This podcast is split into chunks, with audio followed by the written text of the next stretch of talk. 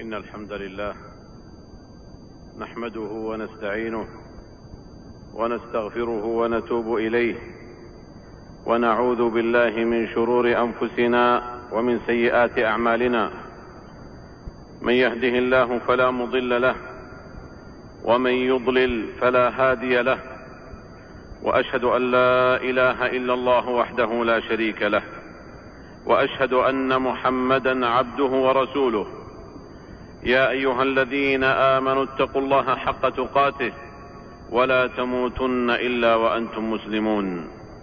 يا أيها الناس اتقوا ربكم الذي خلقكم من نفس واحدة وخلق منها زوجها وبث منهما رجالا كثيرا ونساء واتقوا الله الذي تساءلون به والأرحام إن الله كان عليكم رقيبا.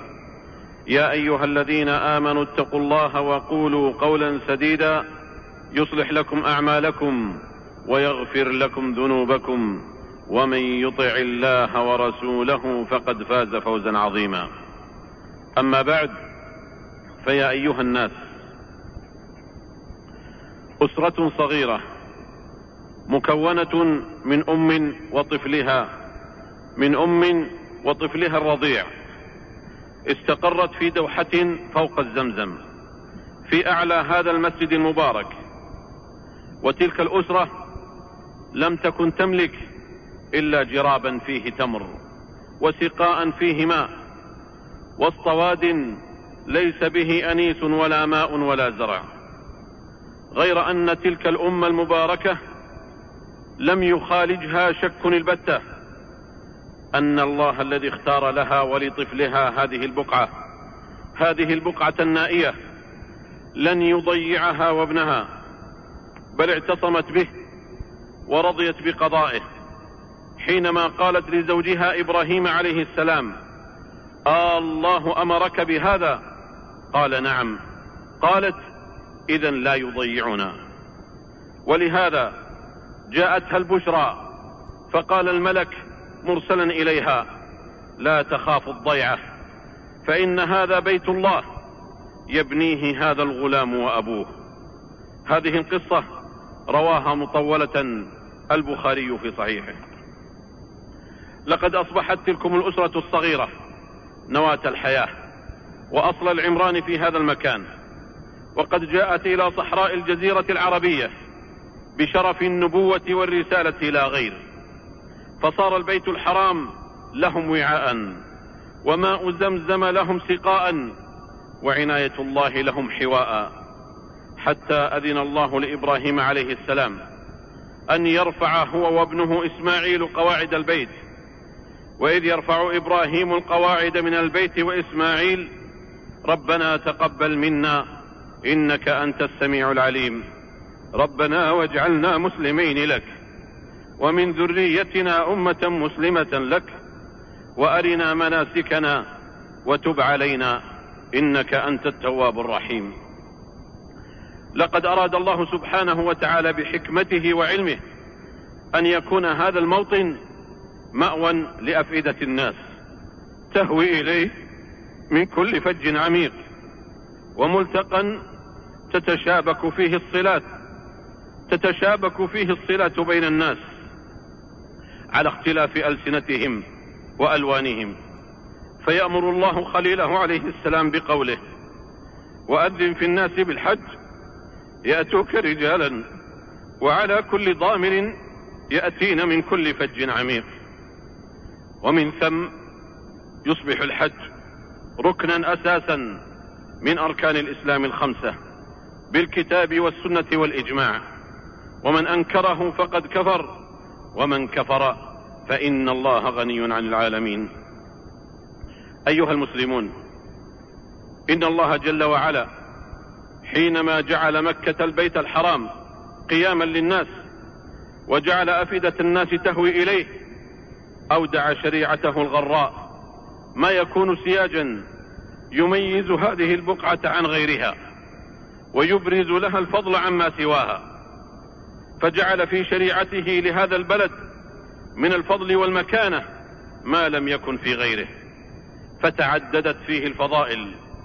فتعددت فيه الفضائل وتنوعت. حتى صار من فضائل مكة أن سماها الله أم القرى كما في قوله ولتنذر أم القرى ومن حولها فالقرى كلها تبع لها وفرع عليها وتقصدها جميع القرى في كل صلاة فهي قبلة أهل الإسلام في الأرض ليس لهم قبلة سواها. ولذا جزم جمهور أهل العلم أن مكة هي أفضل بقاع الأرض على الإطلاق ثم تليها المدينة النبوية على ساكنها أفضل الصلاة والسلام. ولذا صح عن النبي صلى الله عليه وسلم أنه قال عن مكة والله إنك لخير أرض الله. وأحب أرض الله إلى الله ولولا أني أخرجت منك ما خرجت. رواه أحمد والترمذي. ومن فضائل هذا البلد الحرام أن الله جل شأنه أقسم به في موضعين من كتابه. فقال جل وعلا وهذا البلد الأمين وقال سبحانه لا أقسم بهذا البلد ومن فضائل مكة حرسها الله. ما ثبت عن المصطفى صلى الله عليه وسلم أنه قال إن مكة حرمها الله تعالى ولم يحرمها الناس ولا يحل لامرئ يؤمن بالله واليوم الآخر أن يسفك بها دما أو يعضد بها شجرة فإن أحد ترخص لقتال رسول الله صلى الله عليه وسلم فقولوا له إن الله أذن لرسوله ولم يأذن لك وإنما أذن لي فيها ساعة من نهار وقد عادت حرمتها اليوم كحرمتها بالأمس وليبلغ الشاهد الغائب. متفق عليه. وفي رواية أخرى متفق عليها أنه صلى الله عليه وسلم قال هذا البلد حرمه الله يوم خلق السماوات والأرض فهو حرام بحرمة الله إلى يوم القيامة لا يعضد شوكه ولا ينفر صيده ولا يلتقط لقطته إلا من عرفها ولا يختلى خلاه. إنه الأمن والأمان عباد الله الذي ارتضاه الشارع الحكيم في بلده الأمين. ليكون نبراسا ونهجا يحذو حذوه قاصدو بيت الله الحرام من كافة أرجاء المعمورة. ليدركوا جيدا قيمة الأمن وأثره في واقع الناس والحياة على النفس والمال والأرواح والأعراض. فإن الله جل وعلا اختار مكة اختار مكة حرما آمنا وأرضا منزوعة العنف والأذى وليست منزوعة السلاح فحسب. بل أمن الناس فيها حتى من القول القبيح واللفظ الفاحش فلا رفث ولا فسوق ولا جدال في الحج. وأمن في الحرم الطير والوحش وسائر الحيوان. ليكون الإحساس أبلغ والقناعة أكمل لمن كان له قلب أو ألقى السمع وهو شهيد. وإن مما يدل على حرمة مكة أيضا ورود الآية الكريمة الدالة على المعاقبة لمن هم بالسيئة فيها وإن لم يفعلها حيث قال سبحانه ومن يرد فيه بإلحاد بظلم نذقه من عذاب أليم. والإلحاد هو الميل والحيد عن دين الله الذي شرعه ويدخل في ذلكم الشرك بالله في الحرم أو الكفر به أو فعل شيء مما حرمه الله أو ترك شيء مما أوجبه الله أو انتهاك حرمات الحرم. حتى قال بعض أهل العلم يدخل في ذلكم احتكار الطعام بمكة. وقد قال بعض, أهل العلم وقد قال بعض أهل العلم إنها إنما سميت مكة لأنها تمك من ظلم لأنها تمك من ظلم أي تقصمه وقد كانت العرب تقول يا مكة الظالم مكي مكة ولا تمكي مدحجا وعكا. كما أن من فضائل مكة عباد الله أنه يحرم استقبالها أو استدبارها عند قضاء الحاجة دون سائر البقاع. لقوله صلى الله عليه وسلم لا تستقبلوا القبلة بغائط ولا بول ولا تستدبروها ولكن شرقوا أو غربوا. متفق عليه. ومن فضائلها أيضا ما ورد في فضل الصلاة فيها حيث ثبت عن النبي صلى الله عليه وسلم أنه قال صلاة في مسجدي هذا أفضل من ألف صلاة فيما سواه إلا مسجد الكعبة. رواه مسلم. وفي رواية أخرى أنه صلى الله عليه وسلم قال صلاة في مسجدي هذا أفضل من ألف صلاة فيما سواه إلا المسجد الحرام. وصلاة في المسجد الحرام أفضل من صلاة في مسجدي هذا بمئة صلاة. رواه أحمد وابن حبان بإسناد صحيح. ويكون معنى هذا الحديث أن الصلاة في المسجد الحرام بمئة ألف لأن الصلاة في المسجد النبوي بألف صلاة والصلاة في المسجد الحرام تفضله بمئة فيصبح المجموع مئة ألف حاصل ضرب ألف في مئة. فلكم أن تتصوروا عباد الله. فلكم أن تتصوروا عباد الله فضل الفرض الواحد في السنة الواحدة في مكة وأنه يساوي خمسة وثلاثين مليونا وأربعمائة ألف فيما سواه. وذلك حاصل ضرب مائة ألف في عدد أيام السنة وهي ثلاثمائة وأربعة وخمسون يوما تقريبا. فما ظنكم لو ضربنا هذا العدد في خمسة فروض وضربنا ناتج الخمسة في عدد أيام السنة. إنه والله لعدد مهول وذلك فضل الله يؤتيه من يشاء والله ذو الفضل العظيم. وقد اختلف أهل العلم في هذه المضاعفة هل هي خاصة بالمسجد نفسه أو بمكة كلها أي ما كان داخل الأميال. والأظهر والله أعلم وهو الذي ذهب إليه جمهور أهل العلم أن المضاعفة تشمل جميع مكة غير أن الصلاة في نفس المسجد أفضل وذلك لقدم المكان ولكثرة الجماعة. هذه بعض فضائل مكة وليست كلها حيث يكفينا من القلادة ما أحاط بالعنق ومن السوار ما أحاط بالمعصم.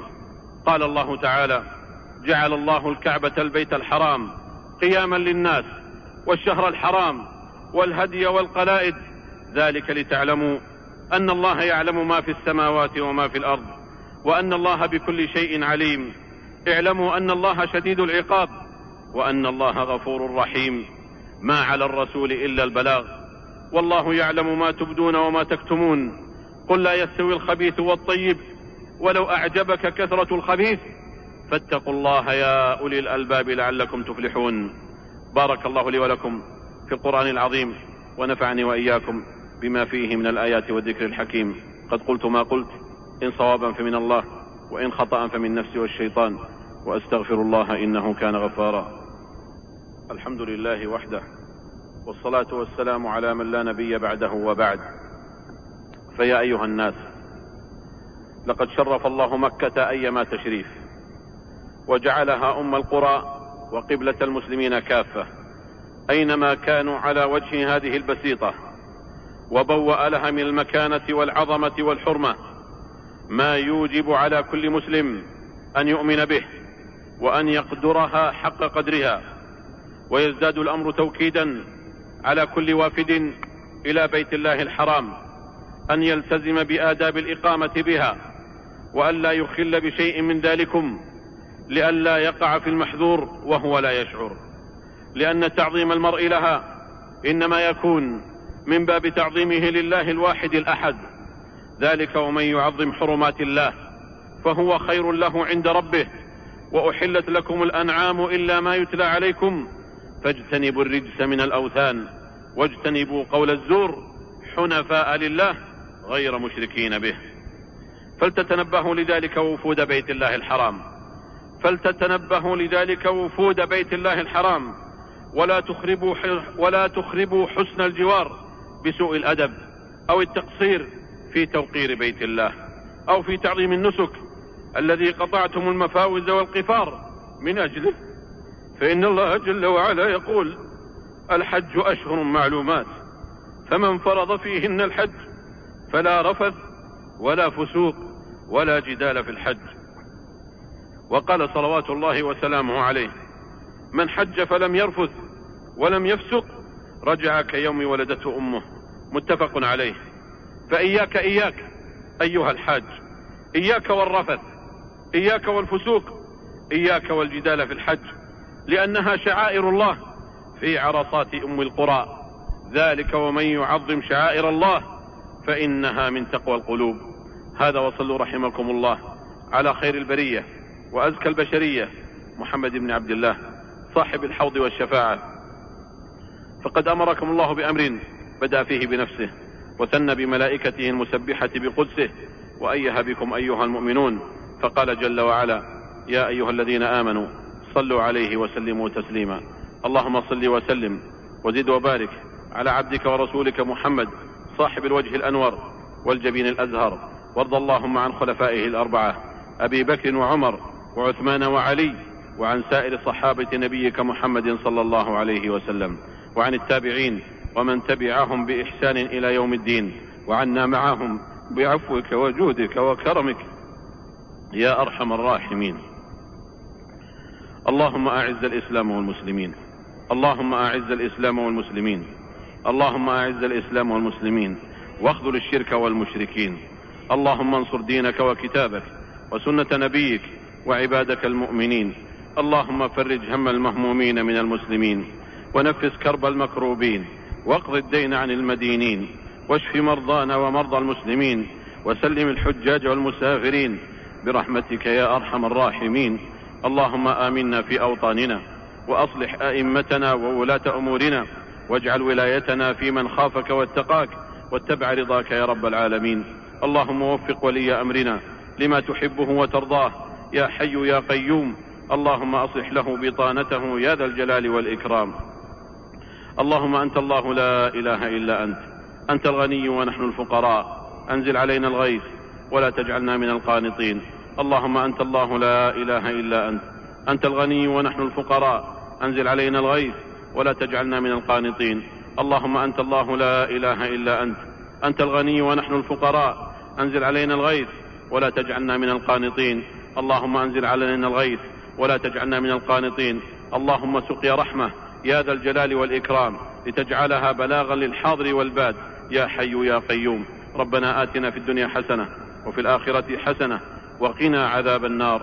سبحان ربنا رب العزة عما يصفون وسلام على المرسلين وآخر دعوانا أن الحمد لله رب العالمين.